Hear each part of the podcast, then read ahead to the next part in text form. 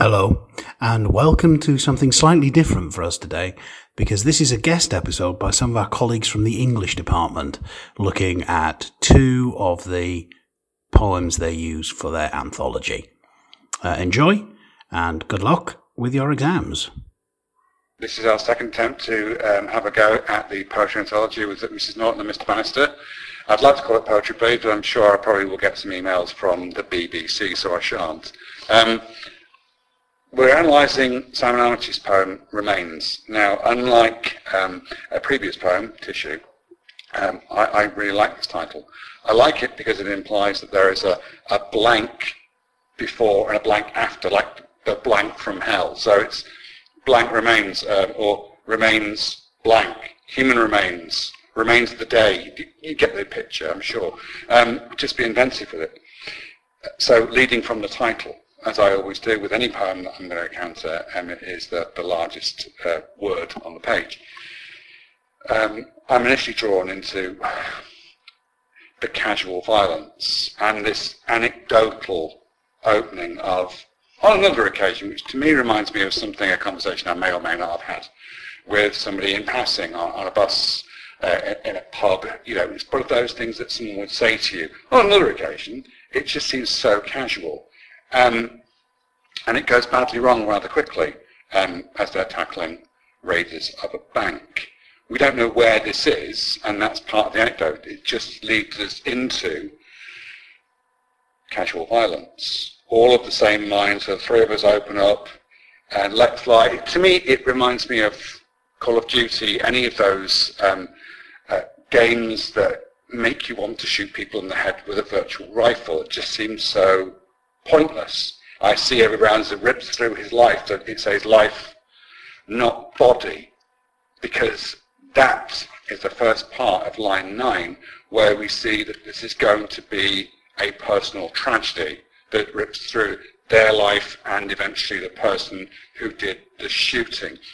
Um, this was this next observation was brought up by one of my um, current year tens. Um, his father is has served um, in war zones and pointed out that it is not standard operational procedure just to shoot somebody who's probably armed, possibly not. You have to wait to see that somebody is armed before you raise your rifle to shoot back. So they don't care, and that callousness, that casual violence, which I keep quoting again, it's my view of this poem, it's the, the, the sort of hallmark of it, that they don't even know, they don't even care. It's just another occasion.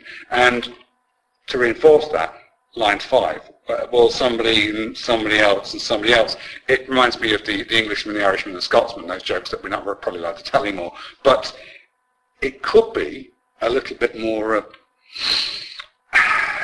There could be a degree of obfuscation there, that we're, we're, hiding the identity. There's no, it was my commanding officer who told me to do it. There was no, it was Johnny, it wasn't Barry, it was somebody and somebody else and somebody else.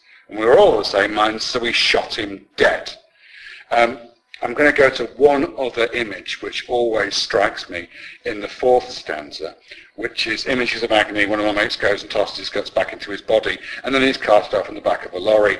That casual violence again, uh, body and lorry, always takes me back to Dulce et decorum est with uh, the white eyes riding in his face, his hanging face like a devil's sick of sin. If you could see the blood come, you know the poem. And I think that was deliberate. I think Armitage was referencing that poem at that moment to echo that war is eternal and just keeps going. So Remains starts using colloquial language, and one of them legs it up the road, probably armed, possibly not. This idea of probably and possibly um, develops this concept of doubt. And as uh, Mr. Has already said, you know, you don't just go around shooting people um, unless they are armed, and actually they're pointing guns at you. So this idea of doubt is really important. It's also really important that, well, myself and somebody else and somebody else, there are no names given.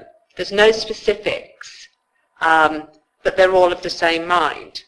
And so all three of us open fire.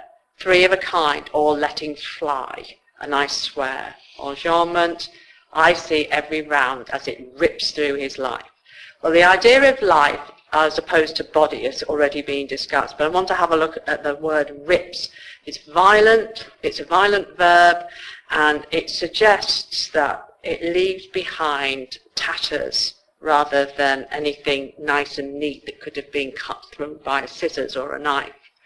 Um, I see broad daylight on the other side. In fact, the whole body is in such disarray that you can see the daylight through the body. It's ripped apart.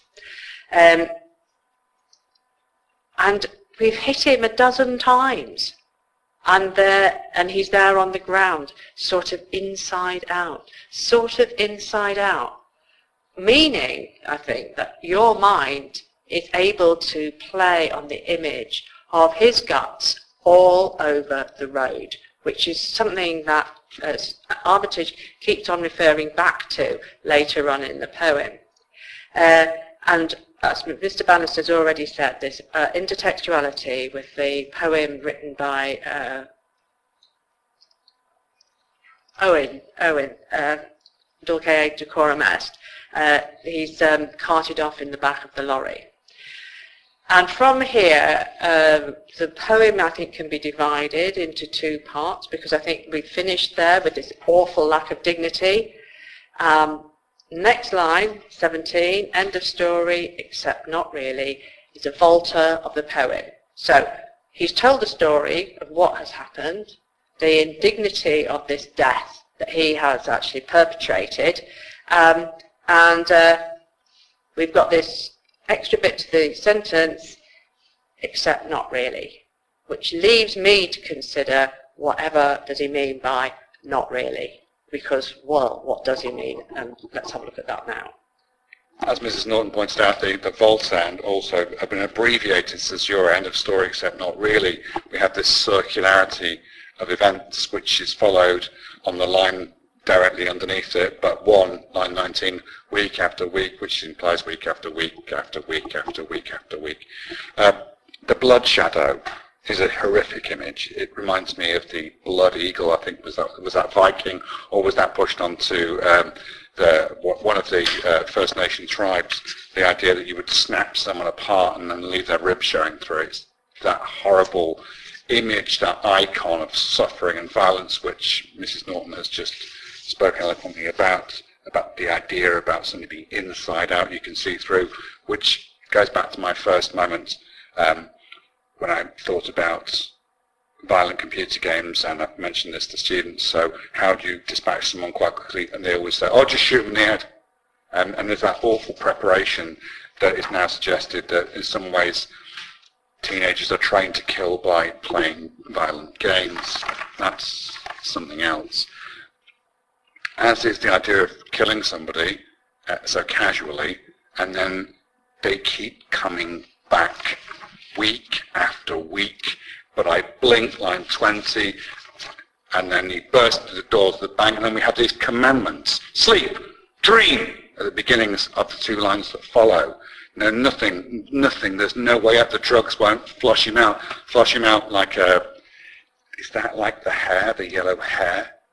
that we get, which we'll come back to in bayonet charge. To flush somebody out is to flush them down the drain, to flush them away, but it's drink and drugs won't flush them out. Now I've spoken with um, a close friend of mine who served in the army, um, and he's told me it's always the quiet moments.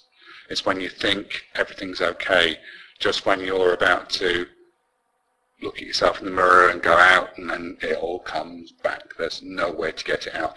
And that permanent reminder, that moment, that sharp reminder comes at the end of that stanza. We have this hyphen, this dash, just won't flush him out. And then the next line, 25, begins in lowercase, as does the final stanza. So it's this constant present tense. And the, the structure of the quatrain starts to break down. We have that enormously long line, um, line 27. And we have this repetition, dead, distant, and even in the ending, stunned, sand, smothered, land. It's very final, it's leaden, it feels like a repetitious banging against the head uh, and my knuckles and my bloody hands. It's very physical. It gets right deep down behind enemy lines when I close my eyes. It's very confused and it ends abruptly and I'll leave Mrs. Norton to, to speak about the last stanza. The first part of the poem, there are obviously three people who um, take part in the murder of uh, this looter.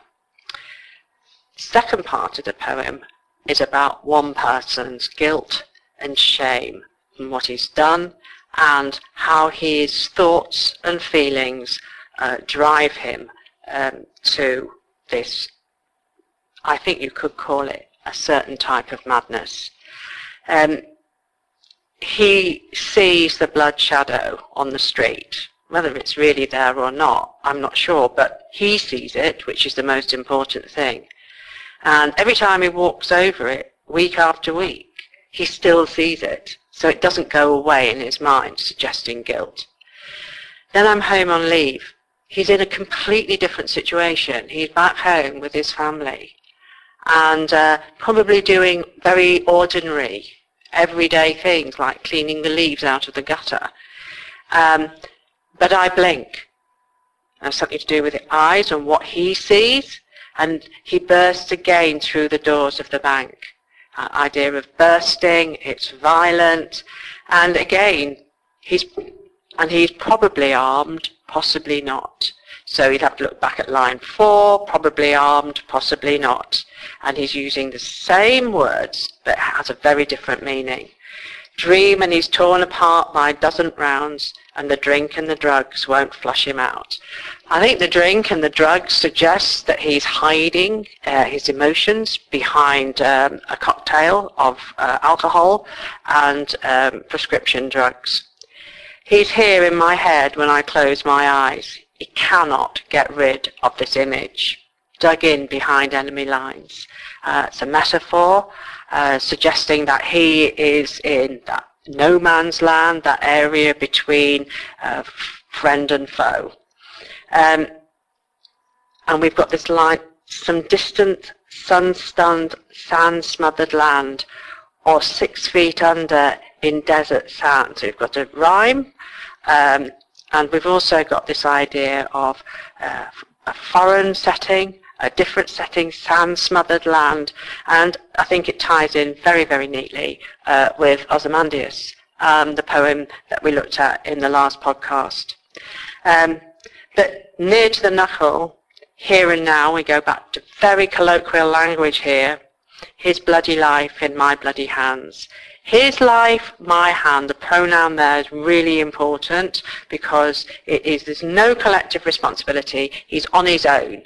He is taking full responsibility for the death of this looter. And we have also intertextuality here with bloody hands. And I think you can refer to Macbeth um, and uh, Lady Macbeth sleeps, walks, and tries to wash the imaginary blood from her hand. All the perfumes of Arabia will not sweeten this little hand, she says. And she's constantly washing blood from her hands, blood that only she sees, of course, nobody else, because that suggests the madness, which is what I said um, at the beginning uh, of this second part of the um, poem, that I think it is a sign of madness. He is also trying to um, calm his madness through the alcohol and the drugs, but they are not working. Moving from the, the desert sand of remains and Ozymandias, we leave those behind for the uh, the frigid death that we get in Wilfred Owen's exposure. Um, I think it's worth pointing out.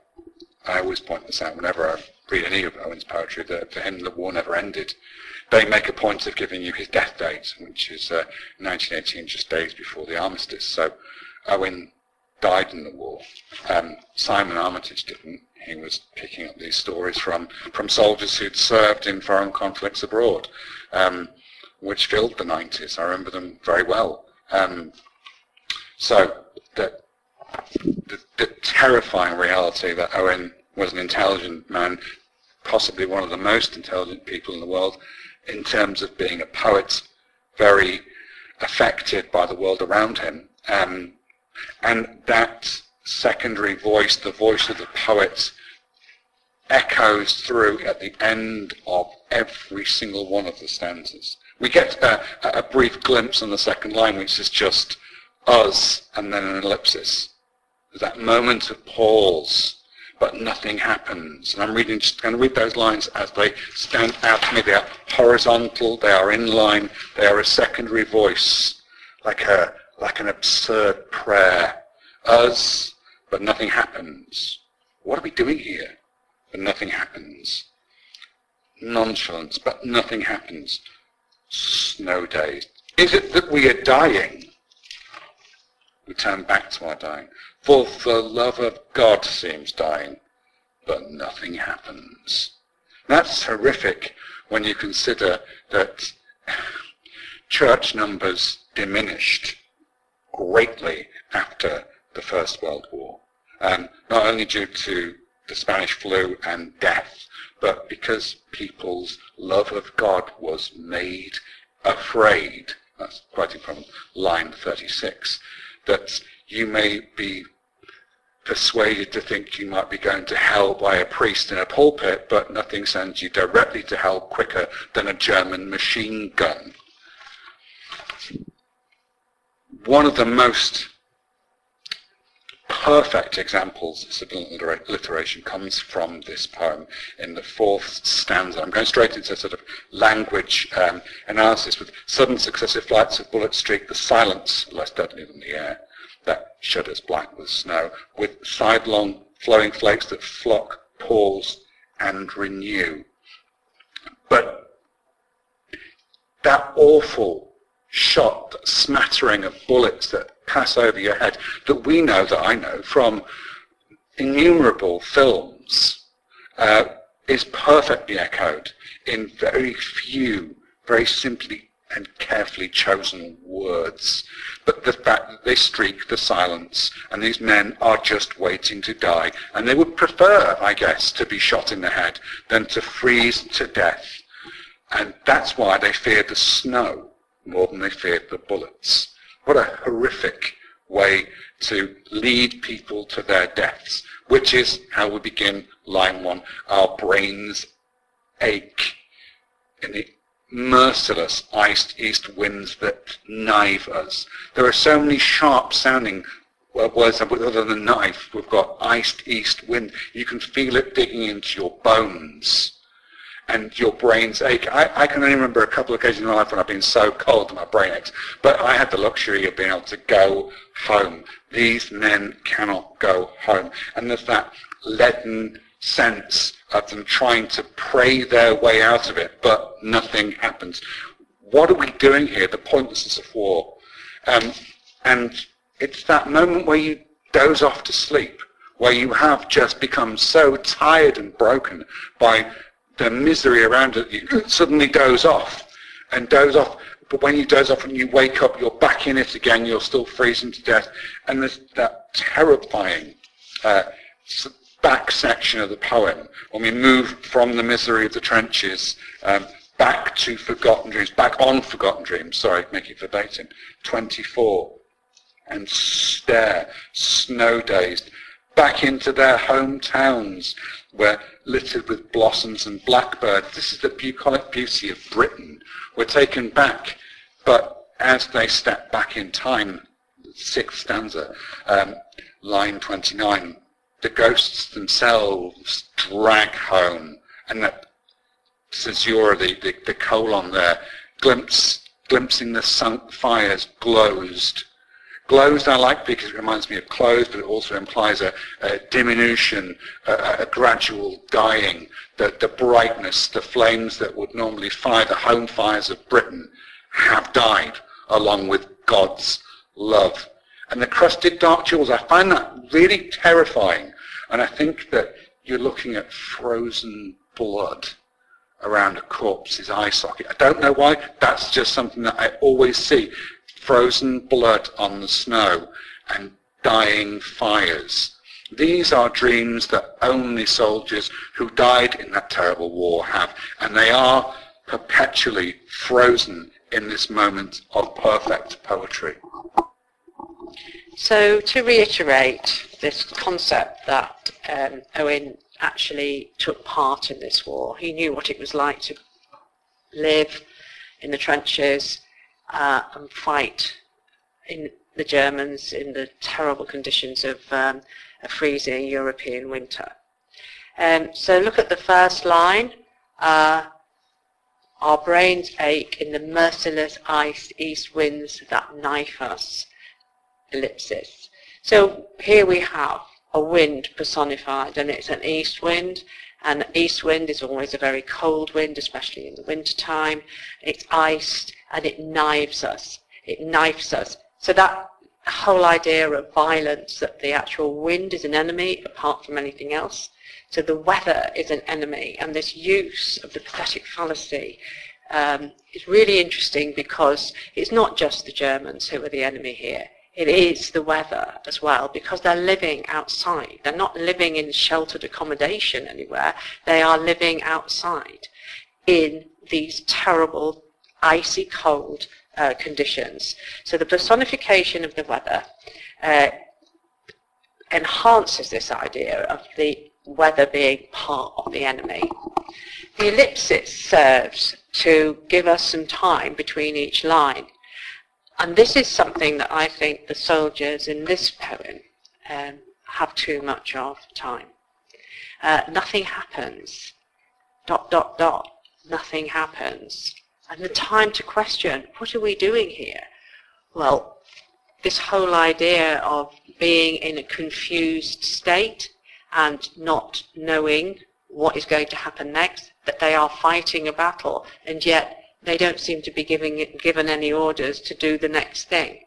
If you look at line 6, watching we hear the mad gusts tugging on the wire like twitching agonies.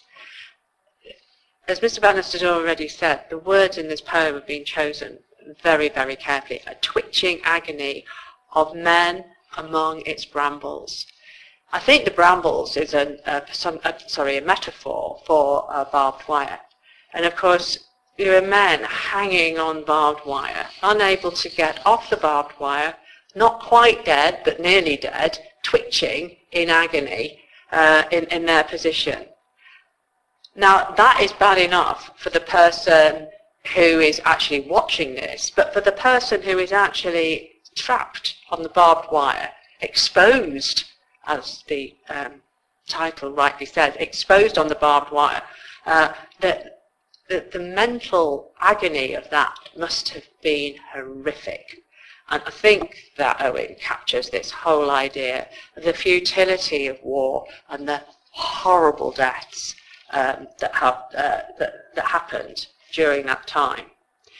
Um, even the dawn, which is usually personified as a time of great hope and light, uh, is not is not a happy time.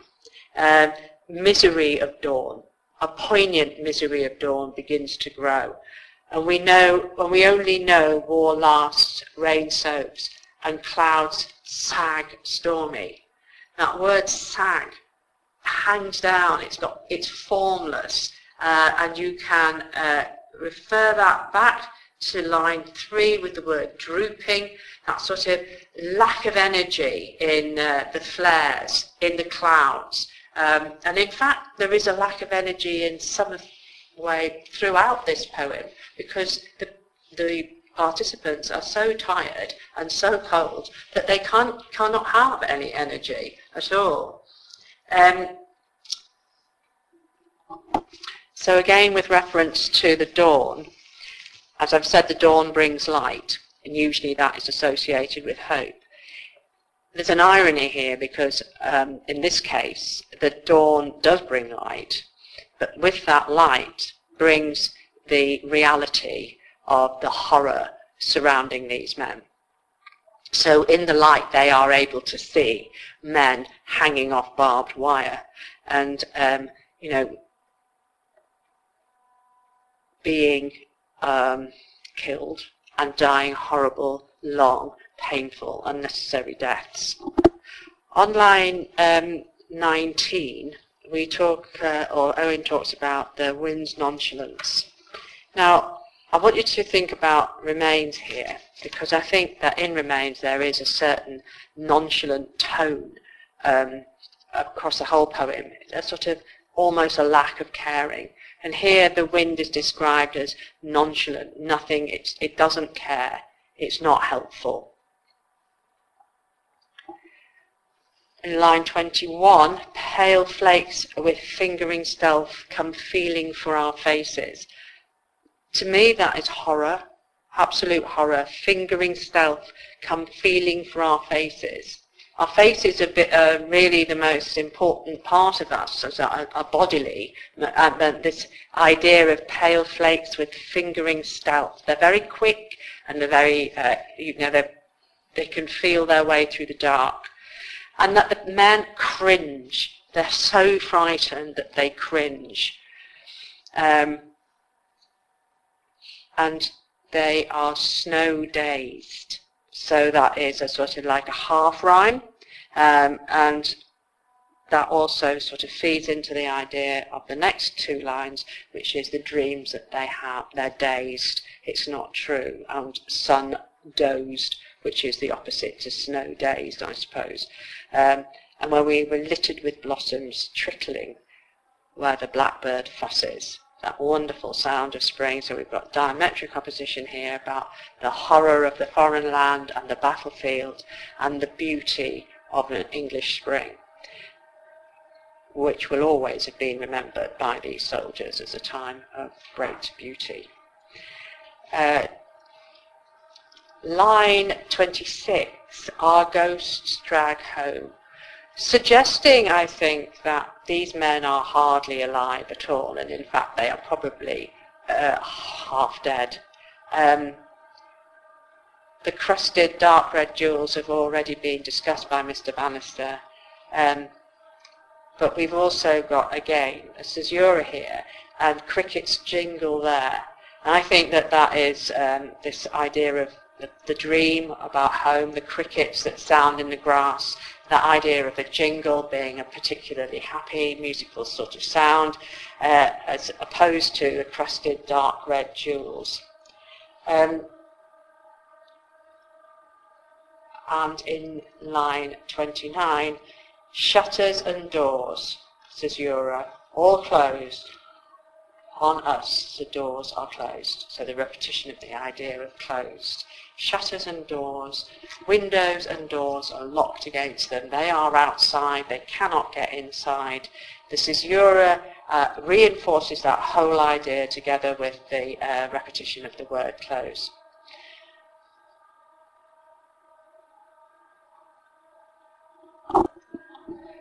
In line 9, um, it says, like a dull rumour of some other war.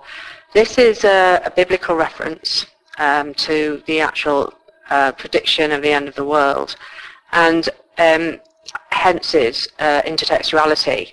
So, whilst Owen is talking about God and um, questioning God about the war, he's also referring uh, in some way uh, to the um, teachings of the Bible. I'm going to try and tie this poem up because I, I, do believe that myself and Mr. Norton could keep going for another half an hour quite easily. It's, it's a very dense poem. Um, it is a masterclass. So I'm returning to the beginning, the, the, yeah, the notion of the, the, the waiting, the ellipsis which repeats on line two, on line three, on line four. Um, silence and salience are linked, obviously. Um, but I think salient has two meanings. Uh, the, the, idea about being aware of yourself, um, making sense of the world around you, but also in terms of uh, trench design, the salient was the trench that was closest to the enemy lines. So if you were a sentry and you were in the salient, you kept your mouth shut. You talked in whispers. That's why they're curious and nervous waiting for the morning hate, which was usually um, the way that the opposite sides reminded each other that they were still there and still having a war. But on this occasion, nothing happens. It's quiet, as it is. And they just freeze to death instead, which I suppose is moderately worse. Um, the last stanza, it, it, it sickens me. Um, the idea of shriveling hands and puckering foreheads. It's the cold that's fastened on a corpse, a corpse that is semi-rotten. Its skin has become slack and has been frozen slack by the frost. And the burying parties would obviously go at night. They're not, they're not going out to look for men who are alive. They are burying parties to try and prize men out of frozen mud. Um, the deliberation of uh, burying parties picks and shovels. The, the uh, punctuation works also, do, as do the plosives, the idea that they're picking their way carefully amongst no man's land, looking and they pause over half-known faces. All their eyes are ice, frozen eyes. Ugh. It's that dark red jewels again that I've already mentioned.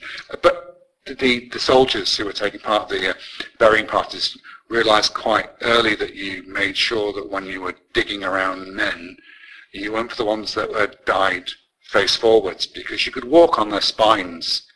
Then the physicality of a human form as it begins to rot, if you put your foot on a man's stomach, you're going to put your foot into what remains of his last meal and his intestines. That awful reality that I can only pick up, thankfully, because people recorded it in poetry and first-hand accounts. The true horror of war is that distancing that you have to go through to survive, to just stand above it, to walk through it, and to live through it, which is unfortunately something that Owen didn't. Uh, moving on to bayonet charge, um, the, the, line that strikes me straight away on line, line 10, echoing my previous statement about this distancing that you have to you have to have enabled within you in your um, basic training, or as if you're an experienced soldier like Owen was, you refer into this training, the, the cold clockwork, um, line 10. It's this mechanized methodology that's been pushed into you so that you can cope. Um, I don't mean to just jump straight into the second stanza, but it, it seemed pertinent for that moment to do so. A Bayonet Charge is a, a much simpler poem. Um, I think that you can see quite clearly that it is made of three roughly even stanzas. So I'm thinking initially, and this is before I ever read the poem, I thought, am I going to have a, a beginning, a middle, and end here? And although uh, Ted Hughes plays around with the, uh, the idea of chronological time, we do have a, a, a constant present tense, which reminds me of uh, post-traumatic stress, um, and this repetition of events. Um, we drop straight into the thick of the action. It's like um, Saving Private Ryan, Omaha Beach, bang, you're there. Suddenly he awoke. He was running raw, and then we have raw repeated, hot, sweating. We're seeing a, a very active battle scene. We've been dropped straight in at the thick end of the action. So we have this present tense stumbling across fields and clods towards the green hedge. The green hedge is repeated in the third stanza, playing around with chronology, line 19, he plunged past with his bayonet towards the green hedge. Towards the green hedge remains static, uh, but we have clods in stanza one, and we have bayonet, which is now drawn in stanza three, as if the soldier has already had to strike somebody. A bayonet is not a toy. A bayonet is the, one of the few ways in which you can make a, a rifle more frightening. And what's more terrifying is that a bayonet is for ripping men. It's not for cutting chicken, it's for killing men. You strike with a bayonet, you do a quarter turn, you pull out so your blade doesn't get stuck in an enemy body.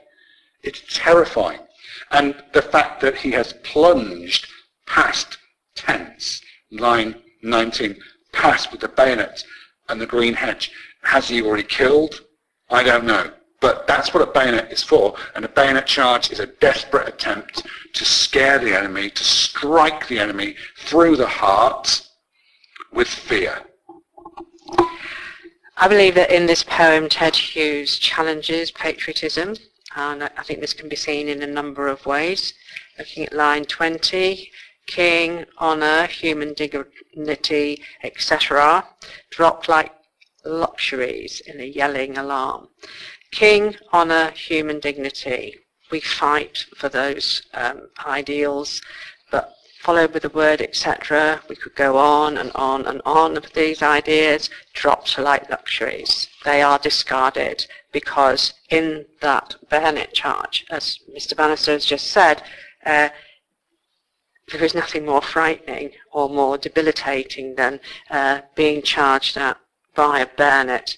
So everything is dropped. And even the person wielding the bayonet drops all his human dignity in thrusting that uh, bayonet into the enemy, quarter turn, and pulling it back out again. I also believe that um, Ted Hughes is discussing the universal soldier here, and some of you might be interested in uh, looking up the song Universal Soldier. It's a 1960s um, uh, song of protest. That's quite interesting. Uh, this idea of uh, the universal soldier, the soldier from every country in the world has the same sort of experiences in a sense.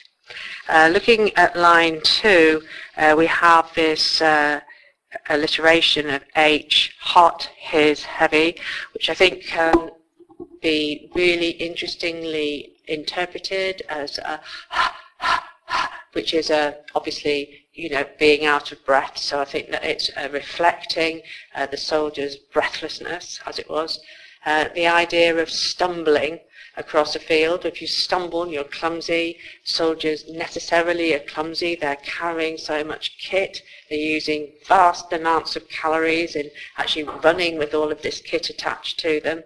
And this uh, line five, bullets smacking the belly out of the air. The violence of that line is, I think, um, exceptional.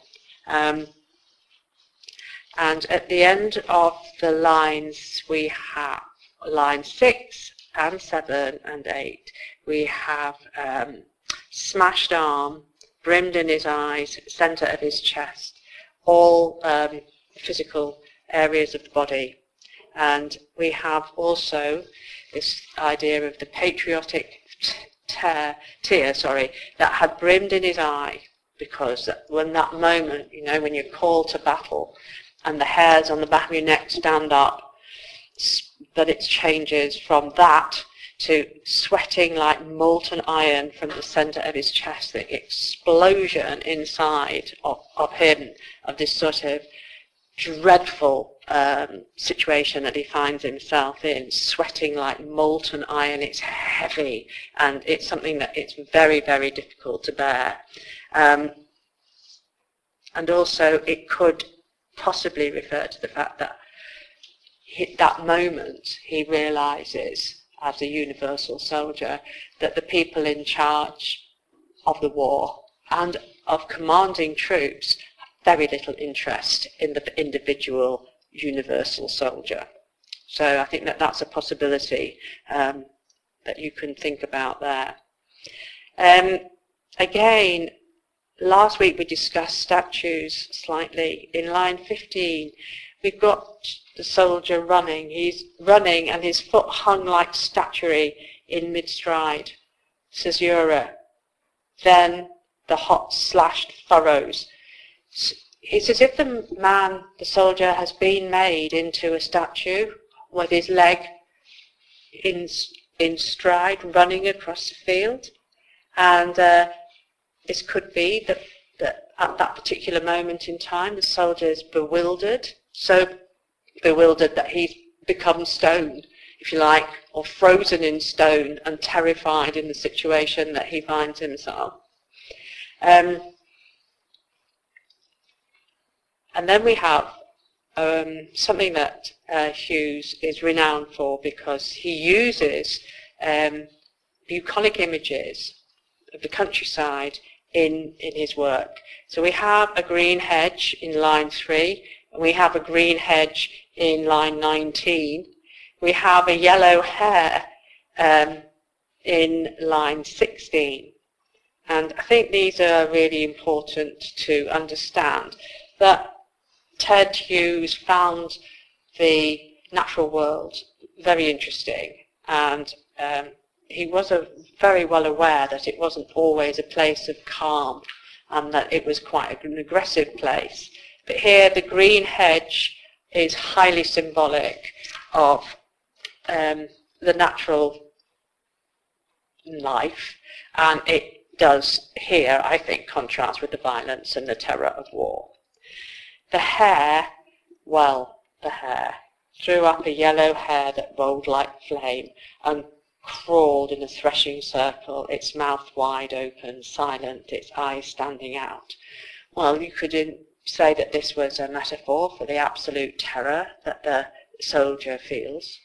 Um, it could in actual fact be a hare that has been shot out of a hedge and been um, thrust up into the air, um, its mouth wide open, silent, its eyes standing out. It could be terrified by the situation that it finds itself in. But the question to ask yourself is, why is um, Hughes using this idea and this imagery in this particular poem?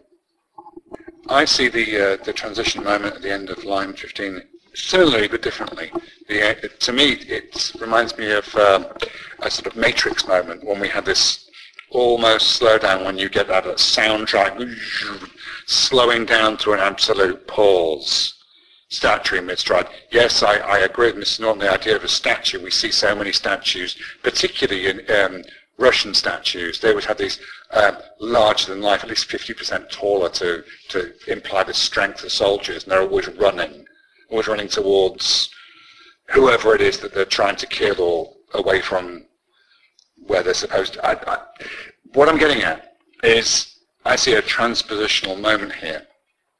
At the point where the war seems to run to a full stop mid-stride, perfect caesura, and then the shot slashed furrows threw up a yellow hare. It's almost like the image of the, the, the hare is being overlaid over the top of the war that something natural seems to come out. And we, we drift out of the war zone into this more figurative world of hares and wars. The threshing circle was always a way that crops were brought in, but the threshing circle is a metaphor for war. Threshing, blades, knives, bayonets, chasing the hare. Hares run. I think the yellow could be a sense of cowardice. It also could be the flashing image of rifle fire, flash, flash, the flame that shot out the open mouth of the, of the hare in absolute horror as it knows its moment of life is to be extinguished. As the soldier fears for his life, we have this transit away from mechanical machines of war to a, a moment of beauty, but also in the, the mouth and the eye of a hare, there's that wet terror. The, the innermost part is shown just before it is ripped apart.